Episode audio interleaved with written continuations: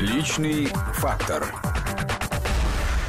Всем здравствуйте, это программа «Личный фактор», ее ведущая Анастасия Борисова. И Руслан Быстров. Напомню, что забыл, в эту программу приглашаем известных людей и пытаемся понять, а что же за личность скрывается в том или ином человеке. Сегодня у нас в гостях Петр Толстой, э, заместитель председателя Госдумы, ныне ранее телеведущий, хорошо всем знакомый. Здравствуйте, Добрый Петр день. Олегович. Как чувствуете себя на радио? Мы привыкли вас видеть в кадре всегда. Да я с удовольствием на радио, вы знаете, очень приятно, можно, так сказать, не, не обращать внимания на камеру, а смотреть в глаза собеседнику. А что касается, что скрывается за личностью, тут, конечно, я, наверное, не очень форматный гость для вашей программы, потому что я буквально уже свою личность вывернул наизнанку на телевидении, поэтому скрывать-то уже нечего, конечно. Уже будем в открытую, так сказать, действовать. Это хорошо. А как вообще вы ну, в Госдуму-то попали? И зачем, самое главное? Вы Я попал в Госдуму путем выборов. Вы знаете, меня избрали Это люди. я. Это мы в курсе, да. Значит, э, мне, поскольку часто такой вопрос задают, то я уже более-менее готов э, на него отвечать. Э, Я попал в Госдуму, потому что я считаю, что сейчас в нашей стране есть возможность повлиять на принятие ряда решений, которые определят будущее России. И я хочу в этом поучаствовать. Правильно Есть- я понимаю, что находясь в журналистике невозможно ни на что повлиять? не, на журналистике, безусловно, можно на многое повлиять, но на принятие решений вы можете влиять э, только воздействуя на э, смягчение нравов и улучшение умов. А работа в органе представительной власти, она все-таки носит более системный характер. Можно влиять на принятие тех или иных законодательных актов и, собственно, определяющих дальнейшую судьбу страны. И на что же вы хотели бы повлиять в первую очередь? Ну, это такой сложный вопрос, вы знаете ли. Вот это уже вы хотите прям подробно, да, чтобы я вам рассказал. Но я считаю, что, конечно, нужно влиять на то, какой будет Россия там, через 15-20 лет. Нужно, чтобы у людей была внятная картина будущего страны. А, И возможность такая появилась после возвращения Крыма. До возвращения Крыма было полное ощущение, что, в общем, вот эта вот э, вторичная, как бы такая модель развития России, которая то должна была Португалию догонять, то там еще кого-то догонять, а, она надолго, ну, на 30, на 40 лет. Ну, вот возвращение Крыма, оно как-то вернуло нам ощущение и гордости за свою страну, и, конечно, вернуло возможность, э, если хотите, вот разворота страны в сторону суверенного собственного развития. Это очень важно. Я считаю, что надо это использовать по максимуму. Именно поэтому я с этой идеей э, пошел к избирателям, которые мне оказали доверие. И я, собственно, это доверие пытаюсь оправдать. А вы-то как видите страну через 10-15 лет? А, Вы знаете, я вижу ее, во-первых, процветающей, во-вторых, э, независимой, а, в-третьих, э, абсолютно, так сказать, э, не связанной никакими привнесенными нам искусственно нормами и правилами, которые нам в течение последних 20 лет пытались внедрить всячески, и как страну процветающую, не ждущую иностранных инвестиций, с тоскливым взглядом уволенного бухгалтера, который у нас у многих э, членов экономического блока правительства существует, а э, с гордо поднятой головой людей, осознающих и собственное достоинство, и гордость за свою страну. У нас, э, знаете, замечательная страна, и главное наше богатство – это не нефть, не газ, это вот люди наши. Я считаю, что нам есть чем гордиться – А что мешает конвертировать это богатство людское? Какие-то вот, ну, понятные блага, прибавление в бюджет. Дело в том, что людское богатство нельзя сравнивать с прибавлением в бюджет. Э, Ловушка заключается в том, что нам все время пытаются навязать вот эту ложную систему координат, которая существует э, и принята, в общем, сего- сегодня во всем мире. Это экономическая эффективность, значит, э, валовый продукт, доход на душу населения, ну, грубо говоря, деньги. А на самом деле для того, чтобы э, производительные силы страны раскрылись, первично не деньги, а свобода. Свобода и справедливость – устройство общества, при котором человеку хочется что-то делать для своих детей, созидать для своей семьи, какой-то бизнес там начинать и так далее. Сегодня для этого, к сожалению, условий мало. И для того, чтобы это все случилось, нужно действовать э, постепенно, планомерно. Это речь не идет о том, что это какая-то прям вот революционная такая идея. Просто нужно менять, э, в том числе, экономическую парадигму развития страны. Ну, вы расскажите о своих впечатлениях о Госдуме. Вы же больше рассказывали об этих Госдума, людях, которые там работают. Конечно, И это вот серьезный орган. Это Теперь же серьезно. о вас рассказывают. Да, вы знаете, это забавно, конечно, когда смотришь на это со стороны. Дело в том, что я в начале 90-х работал э, тоже в Думском поле журналистом. И прекрасно помню, как мы мучительно с коллегами, ну, правда, тогда было много разных событий, выступлений ярких э, эпатажных политиков в Госдуме, но мы все равно все время искали какие-то информационные поводы для того, чтобы было о чем писать э, о прошедшем дне. Э, Сегодня, мне кажется, у журналистов, которые работают в Думе, содержательной работы больше. Может, по формальному признаку не так весело, но большое количество законов депутаты рассматривают. Но мое впечатление какое? Я вам скажу честно. Значит, конечно, для меня, как для человека, не работавшего ни дня на госслужбе, для меня э, новые впечатления связаны с работой вот этой всей бюрократической машины, которая называется аппарат. Это серьезная вещь по всей видимости. Ну, она долго думает, то есть она серьезная.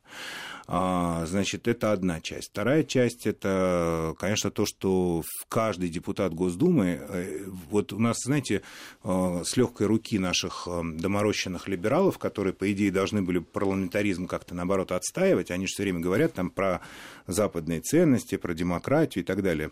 У нас привито такое через губу презрительное отношение к Государственной Думе и вообще к парламенту в целом. И оно прижилось, потому что, конечно, во-первых, парламент исторически для России довольно такая чудесная, если не сказать экзотическая придумка. Она не существовала в нашей истории. И второе, это то, что, конечно, легче всего людей, которые пошли в публичную политику, разобрать по косточкам, узнать там, у кого какие жены, у кого какие дома и так далее, и бесконечно это обсуждать. Если бы те же самые смельчаки обсуждали к примеру, имущественное положение своих непосредственных руководителей в разных госкорпорациях э, и так далее, то я бы посмотрел бы на их лица. Но здесь-то это безнаказанно, поэтому это вот э, скептическое такое отношение, хамское абсолютно. Слава богу, либералов не осталось в Госдуме. Не-не-не, дело не в этом. Дело не в том, что они остались в Госдуме или не остались в Госдуме. Тут важно понимать, что это тренд, который задан, и, к сожалению, ему следуют не только либералы. Этот тренд был задан не сегодня, не вчера, он появился, наверное, с 2010, с 2009 года, может быть, даже раньше.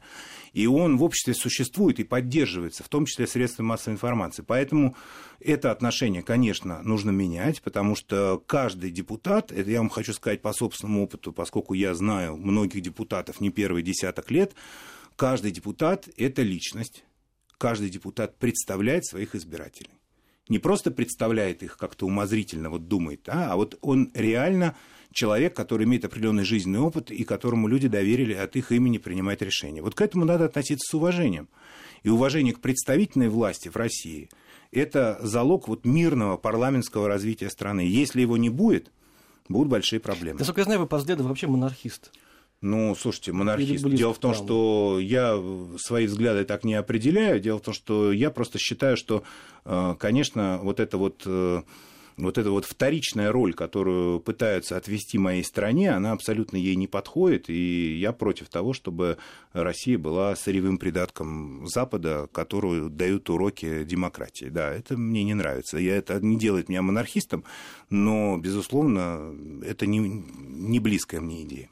Но я к тому, что не считаете ли вы, что Госдума вообще несколько лишний орган, поскольку если вы анархист, то решение должен принимать один человек, и Ну, во-первых, Госдума э, просто тормозит принятие решений. Ну, ну во-первых, э, не может один человек принимать решение, если вы знаете, современные монархии все опираются на парламентскую демократию. Во-вторых, э, у нас не монархия, и президент России э, нуждается в органе законодательном, в органе представительной власти. Это все-таки серьезная опора в те моменты, когда нужно принимать ну, действительно, скажем, исторические решения. И у Владимира Путина у него есть э, и возможность, и желание э, общаться и, и советоваться, с, э, в том числе и с депутатами Госдумы. То есть это политики, публичные политики, которые отстаивают разные точки зрения. У нас же, опять же, вот это тщательно тоже привитая, в том числе и молодежи, идея, что это просто такой принтер, который там штампует что-то такое и без всяких дискуссий и так далее. Я просто приглашаю, при, придите, посмотрите,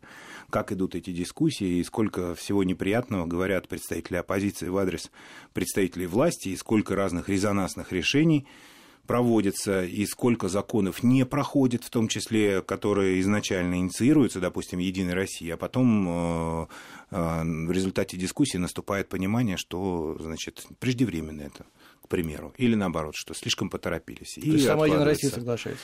Да. Потому сама... что провести сам... она может все что угодно, да, да, большинство. Да, технически, да, но ведь э, политика это же не арифметика, это не технические решения, это решения понятийные, принципиальные. И мы должны взвешивать все последствия своих решений.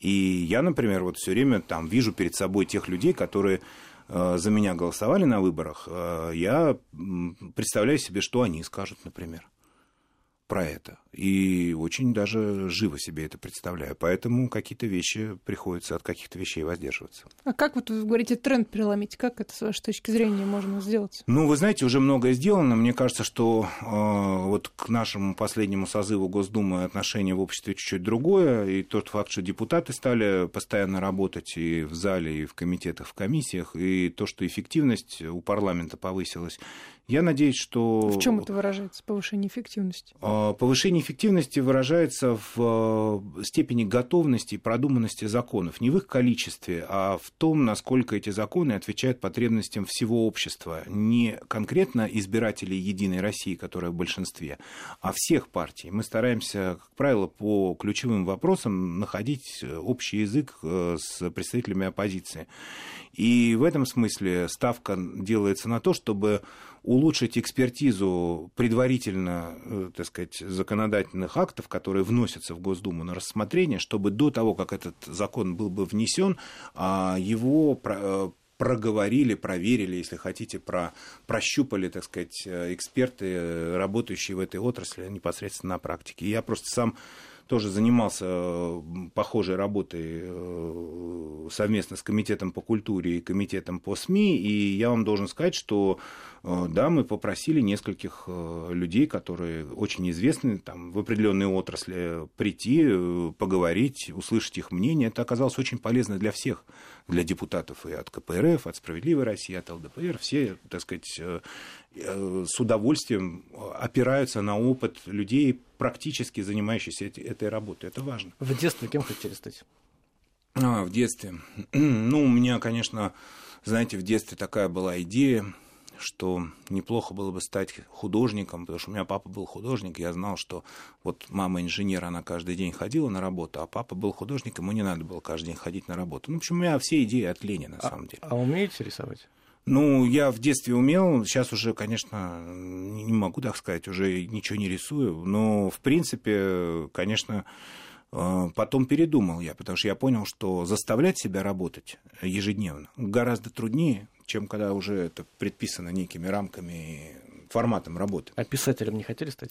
С моей фамилией, ну только да. если под псевдонимом писать. Почему? Ну, потому что уже один Толстой есть, который был писатель. Мне кажется, достаточно. А вот хотелось бы об этом тоже поговорить. Пожалуйста. Вашем прадедушки. Наверное, мы это сделаем уже в следующей части программы. Мы сейчас должны сделать небольшую паузу, послушаем новости и вернемся. Личный фактор.